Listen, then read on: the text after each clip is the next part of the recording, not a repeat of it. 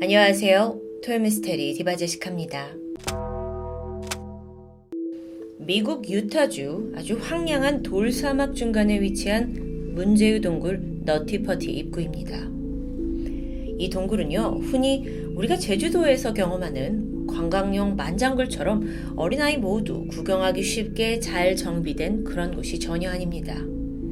입구부터 좁아 보이죠. 내 안으로 들어가면 그야말로 바위 틈 사이로 정말 사람의 몸을 비집고 들어가야 할 수준이라고 하는데요. 그렇다 보니 여긴 전문적인 어떤 기본 장비를 갖추고 들어가야 하는 레저 스포츠용 동굴입니다.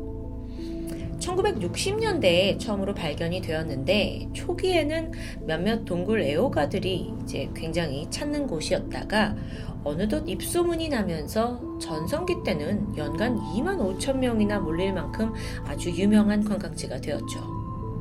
특이한 점이 있다면 동굴 내부에 따뜻한 물이 흐른다고 합니다. 온수 동굴이라고 하는데요. 그렇다 보니 바닥이 찐덕한 진흙이 되었고 사람이 한번 들어갔다 나오면 거의 뭐 몸이 진흙 범벅이 된다고 하는데요. 이 너티퍼티란 이름도 여기서 유래되었다고 합니다. 누가 봐도 참 위험천만한 동굴이죠. 하지만 동굴 마니아들 사이에서는 인기가 높았습니다. 그리고 그 중 한 명이 존 에드워드 존스. 그는 유타에서 태어나고 자랐는데 어릴 적부터 동굴 탐험을 즐겼습니다. 유타주라는 곳이 워낙 수많은 천연 동굴이 존재하는 자연 친화적인 곳인데요. 존의 아버지가 어렸을 적에 형제들하고 다 같이 데리고 동굴을 자주 갔었기 때문입니다. 익숙한 곳이에요. 존에게 동굴은 음, 뭐 두려움이라기보단 즐거운 모험, 신비로운 장소로 여겨졌던 거죠. 그렇게 시간이 지나 성인이 된 존은 다른 주인 버지니아에서 의과대학을 다니며 의료인의 꿈을 키우게 됩니다. 또 예쁜 아내와 결혼에 성공했고 딸 한 명을 낳고는 행복한 가정을 이루게 되죠. 더없이 평화로운 삶이었습니다. 그러던 2009년, 당시 아내는 둘째 아이 출산을 얼마 남지 않은 때였어요. 존이 추수감사절, 그러니까 우리나라로 치면 추석을 맞이해서 가족을 데리고 고향 유타주를 찾게 되죠. 오래간만에 부모 형제 만나서 식사를 하던 중이었는데 동생이 문득 너티퍼티 동굴에 대해 이야기를 꺼냅니다. 특히 그 동굴에 있는 birth canal, 그러니까 이걸 직역하면 출생 운하라는 곳인데 흥미로운 이야기였습니다. 그러니까 이 너티퍼티 동굴에 어떤 구간을 탐험하게 되면 보시는 사진처럼 비좁은 돌 사이를 기어 나와야 합니다. 근데 이 모습이 마치 여성들이 아이를 이렇게 출산하는 모습과 같다면서 여길 출생운하라고 사람들이 부르게 된 거죠. 마침 존이 이걸 듣자마자 문득 내가 출생운하를 기어 나오는 모습을 사진으로 찰칵 남겨서 아내에게 출산 선물로 주면 너무 좋을 것 같다는 생각이 들었습니다. 그리고는 신나야 하기 시작했죠. 저는 즉각 동생에게 함께 동굴 탐험을 떠나자고 제안했고 동생 조 씨도 흔쾌히 수락합니다. 뭐 어릴 때부터 동굴 자주 갔으니까요. 당시 조는 26살, 조 씨는 22살이었고 뭐 다들 패기 넘치는 청년이었기에 가능했던 일이죠. 그렇게 2009년 11월 24일 저녁 8시 존과 조 씨 그리고 또 여러 친구들까지 불러서 총 9명의 일행이 너티퍼티 동굴에 도착합니다. 존은 이때 헬멧 랜턴 그리고 이 팔꿈치 무릎 보호대를 다 착용을 했고 또 카메라도 챙겼죠. 사진 찍으러 가는 거니까요. 보시다시피 입구가 너무 좁아서 한 명씩 차례대로 안으로 들어가기 시작합니다. 정말 이 내부는요, 성인 한 명이 겨우 지나갈 정도로 비좁았어요. 걷는 건 말도 안 되고 팔을 이용해서 이렇게 기어가지고 가야 했죠. 얼마 후 입구를 지났고 그나마 좀 공간이 여유로운 빅 슬라이드 구간도 지나게 됩니다. 그리고 그 통과하기 힘들기로 유명한 벌스 코넬 문제의 출생 운하 구간과 마주하게 되는데요. 여기가 존의 목적지였던 거 기억하시죠? 여기에 도달해 보니까 동굴을 탐험하기 시작한 지 약 1시간 정도 된 시점이었습니다. 물론 시간이 아주 오래된 건 아니었어요. 그런데 다들 몸으로 이렇게 기어서 이동했기 때문에 음, 체력 소모가 상당했다고 하는데요. 그럼에도 계속 앞으로 나아가던 중 예상치 못한 일이 발생합니다. 여러분, 이 사진에서 보시다시피 벌스커넬 이 구간이 어, 밥스푸시 그리고 에드스푸시 이 두 구간으로 나뉘게 됩니다. 밥스푸시라는 구간은 정상적인 루트예요. 그래서 계속 따라가다 보면 출구가 나오죠. 그런데 반면 에드스푸시는 탐험 자체가 불가능할 정도로 매우 복잡하고 또 협소합니다. 심지어 들어가면 갈수록 길도 막 여러 방향이라 복잡하고요. 경로의 끝이 아예 지도에 제대로 표시되지 못할 만큼 정말 그야말로 진입 금지 구역인데요. 그런데 이 동굴 바닥을 막 기면서 경로를 쫓아가던 존이 잠깐의 찰나에 일행을 놓쳐버렸고요. 급기야 절대 가지 말아야 할 그 Ed's Push 쪽으로 들어가고 말았습니다. 그 순간이 비극의 시작이었죠. 몇 분 후에 그는 어, 이 길이 아니네 라는 걸 깨달았고 즉각 되돌아서 가고 싶었습니다. 근데 문제는 이 몸을 틀 만한 공간조차 허용되지 않는다는 겁니다. 몸을 틀 수가 없어요. 그래서 결국 이러지도 저러지도 못하니까 저는 혹시 앞에 계속 가면 출구가 있나 싶어서 다시 전진을 하게 되죠. 통로는 점점 좁아졌고요. 힘겹게 언덕 하나를 이렇게 넘게 되는데 순간 이 내리막 구간으로 스르르 미끄러져 버립니다. 여러분 앞서 말했듯이 이 동굴이 막 여기저기 이제 따뜻한 물이 나오다 보니까 다 진흙으로 뒤덮여 있어요. 그러니까 이 슬라이드가 더 잘 미끄러 갈 수밖에 없었죠. 존이 정신을 차려보니까 아래에 있던 공간 틈에 몸이 쓱 미끄러져 내려와서 퍽 거꾸로 끼게 된 상태입니다. 그 틈의 사이즈는 너비가 45cm, 그러니까 어깨만 그냥 빠듯하게 들어간 거죠. 너무 당황한 존이 빠져나오려고 애를 썼습니다. 하, 그런데 그게 좀처럼 가능한 일이 아니었어요. 숨을 깊게 마시고 배를 쏙 넣어서 이제 틈이 조금 생기면 그걸 통해서 밖으로 나와보려고 했는데 사실 이미 여기까지 오는 동안 체력을 많이 쓴 상태였기 때문에 그게 완벽하게 하는 건 불가능했습니다. 오히려 그럴수록 더 구멍 깊이 들어가는 것 같았고요. 천만 다행으로 잠시 후에 이 형을 뒤따라오던 동생이 에드스푸시 쪽에서 형의 외침을 듣게 돼요. 하, 가보니까 구멍에 끼어 있는 존을 발견하게 되죠. 동생이 일단 형의 다리를 잡아서 끌어올렸습니다. 그런데 여러분, 존이 키 182에 몸무게가 86kg나 나가는 아주 건장한 남성이에요. 그걸 동생이 들어 올리는 건 사실상 무리였죠. 그래서 이 조동생 조쉬가 혼자 구조는 도저히 안 되겠다 싶어서 동굴을 빠르게 빠져나갔고 911에 도움을 요청하게 됩니다. 신고를 받은 구조대가 출동했죠. 하지만 동굴까지 도착하는 길 자체가 험준합니다.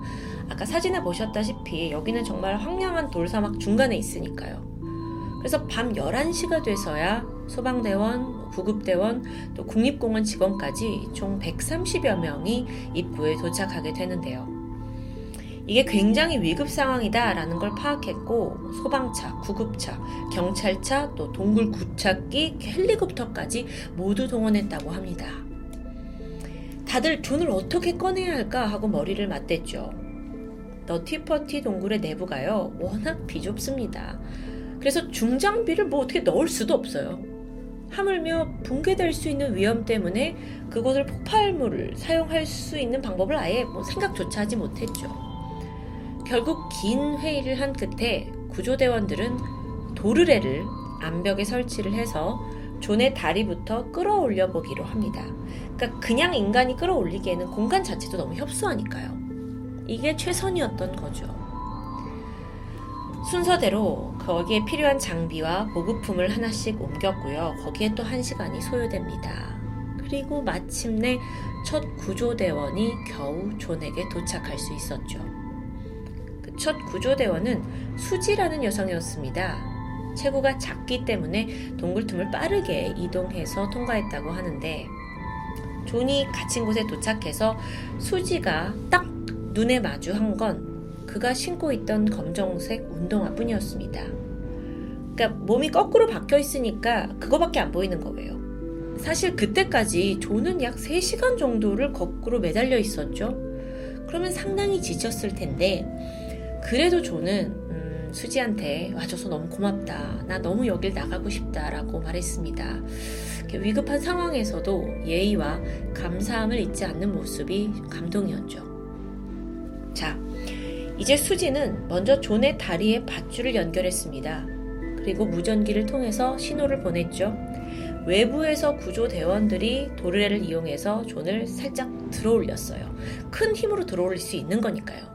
그러면서 약간의 틈이 생겼고 일단 수지가 여기서 구조보다는 물을 좀 흘려보내서 존에게 물을 제공합니다. 3시간 동안 뭐 아무것도 못했으니까요.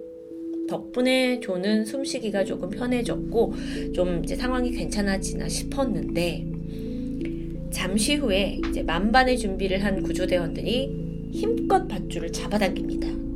아, 그런데 여기서 또 문제에 직면해요. 암석에 고정을 해뒀던 이 도르래가 점점 약해지기 시작하는 겁니다. 이 동굴, 물이 흐르는 온수 동굴이에요. 그래서 암석들이 오랫동안 습기에 노출되어 있죠? 그러니까 그렇게 단단하지 않았던 겁니다. 그래서 온 힘으로 줄을 잡아당겼지만 결국 도르래가 존의 무게를 감당하지 못했고요. 결국 통째로 뽑혀버려요. 도르래가요.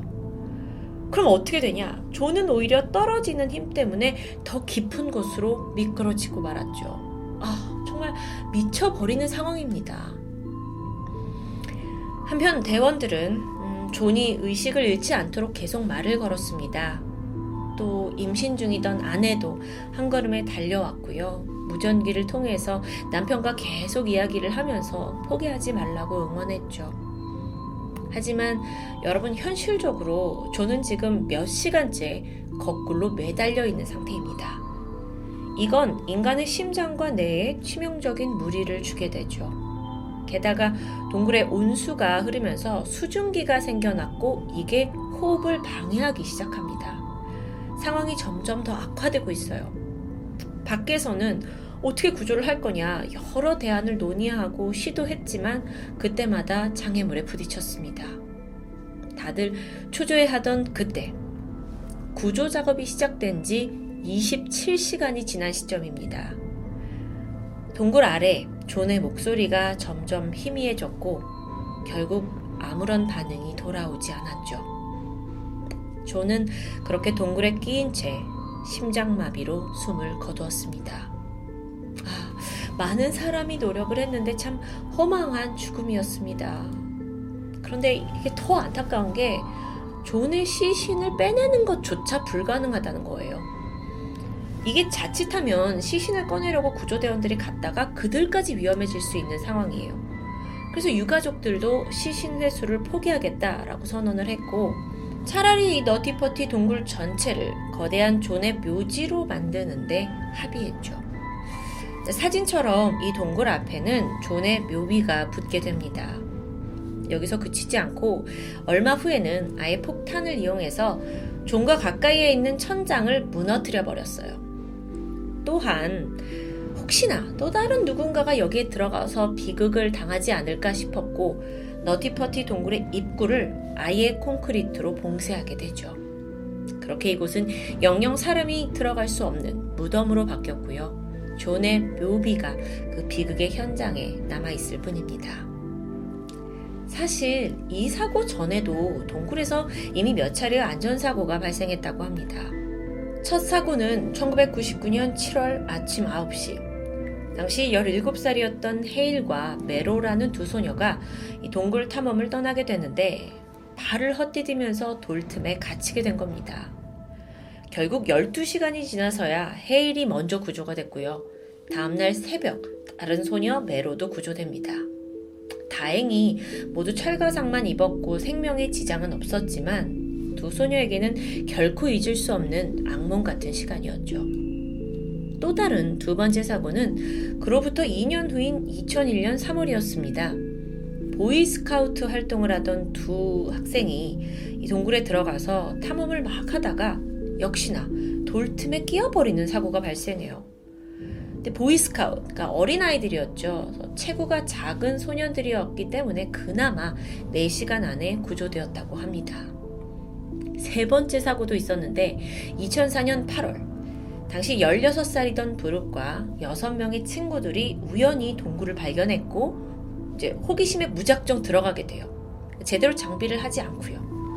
그러니까 호기심이 많았던 10대 소년들이었기 때문에 가능했던 일이겠죠. 이리저리 가다가 진흙을 밟고 깊숙이 미끄러집니다. 종과 비슷한 상황이에요.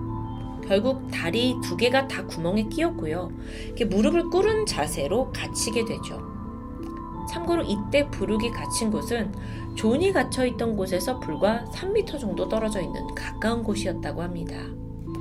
다행히 친구들이 나가서 911에 도움을 요청했고, 그랬지만 이제 부룩은 여기서 한 14시간 정도 다리를 피지 못한 채 갇혀 있었다고 합니다. 구조된 이후 부룩의 몸이 왼쪽이 거의 마비가 되었고요. 다리 감각을 잃어서 아주 고통스러운 시간을 보냈죠. 이 마비 증상이 회복하는 데에만 몇 달이 걸렸다고 합니다. 이처럼 이 동굴에선 사고가 계속 있었습니다. 그래서 잠시 봉쇄된 적도 있었어요. 2006년 5월에 입구 쪽에 울타리를 쳐서 출입을 막게 되죠. 아니, 근데 어쩐 일인지 3년 만인 2009년에 다시 개방했던 겁니다. 어쩌면, 아유, 더 이상 뭐 사고가 있겠어? 라는 아니란 생각은 아니었을까요? 개방한 지 6개월 만에 존 사망 사건이 벌어졌던 건데요. 그러니까 어쩌면 여길 계속 봉쇄해 놨더라면 막을 수 있었던 사건입니다.